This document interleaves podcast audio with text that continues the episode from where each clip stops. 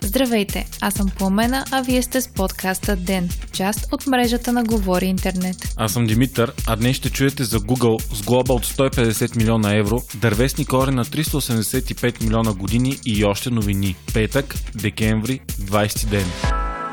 Франция глоби Google с 150 милиона евро, съобщава Reuters. Глобата е наложена от органа за наблюдение на конкуренцията във Франция, а причините са антиконкурентното поведение и неясното рекламиране на страницата на Google Ads. Изабел Десилва, ръководителят на органа за конкуренцията във Франция, коментира, че Google доминира пазара на дигитална реклама извън границите на нормалното, като взема 90% от него. Тя допълни, че Google трябва допълнително да изясни правилата за достъп до рекламните услуги, базирани на търсене, както и процедурите по спиране на акаунти на определени рекламодатели. Два месеца са дадени на Google, за да предостави подробно предложение за мерки и процедури, които планира да предложи, за да приведе практиките си в съответствие с законовите изисквания във Франция. Тази глоба е третата най-голяма, която някога е била присъждана за злоупотреба с цел надмощие на пазара, заяви Десилва. От Google са съобщили, че ще обжалват. Глобата се случва на фона на високите нива на контрол, които и други европейски държави се опитват да въведат спрямо гигантите Google, Facebook, Apple, Microsoft, Amazon и други. Критиките към тях са за монополизиране на пазара и сравнително ниските данъци, които плащат в Европа.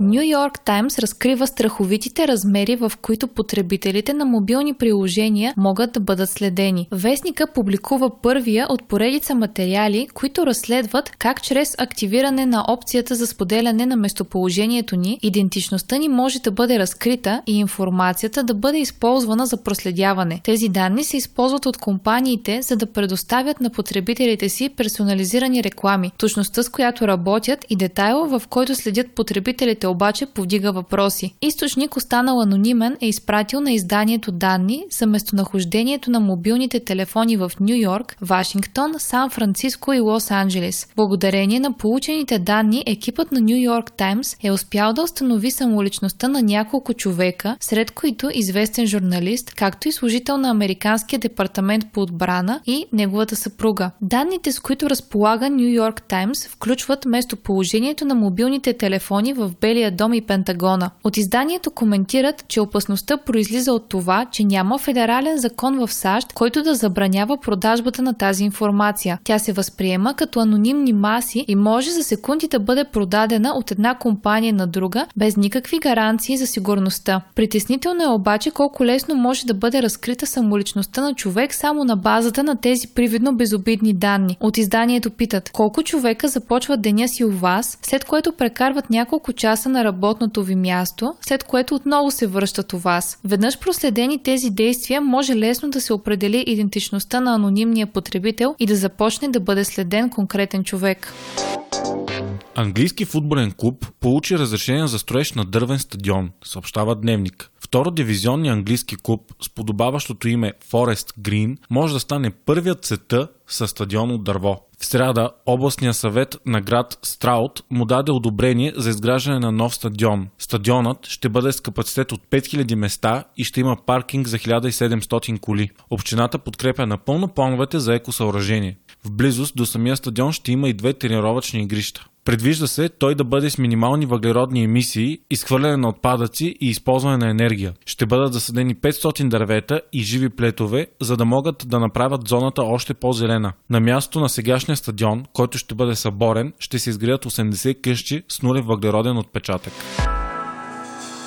Изследване открива отклонения, базирани на расова основа при инструментите за лицево разпознаване. Ново проучване на американското правителство разкрива, че много системи за лицево разпознаване допускат между 10 и 100 пъти повече грешки при идентифицирането на афроамериканци и азиаци в сравнение с бели хора. Очаква се откритието да увеличи скептицизма при масовото използване на тази технология от полицията в САЩ. Един от тестваните алгоритми е допуснал грешка при 10% от случаите случаите, в които са тествани мъже от Сомалия на летището. Това на практика означава, че при използване на системата за лицево разпознаване, 10 на всеки 100 мъже от Сомалия могат да преминат границата с чужд паспорт.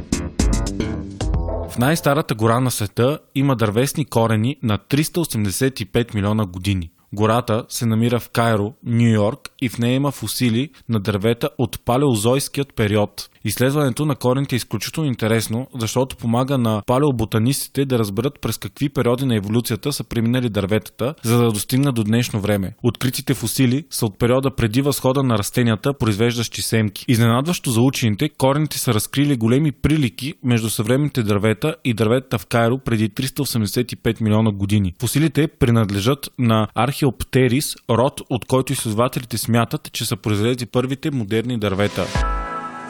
Вие слушахте подкаста Ден, част от мрежата на Говори Интернет. Заради празничните дни през следващата седмица няма да има нови епизоди на Ден. Пожелаваме ви топла, уютна и спокойна коледа. Водещи Пламена Крумова и Димитър Панайотов. Аудиомонтаж Антон Велев. Ако искате да не изпускате епизод на Ден, не забравяйте да се абонирате в Spotify, Google Podcast или да ни оцените в Apple iTunes.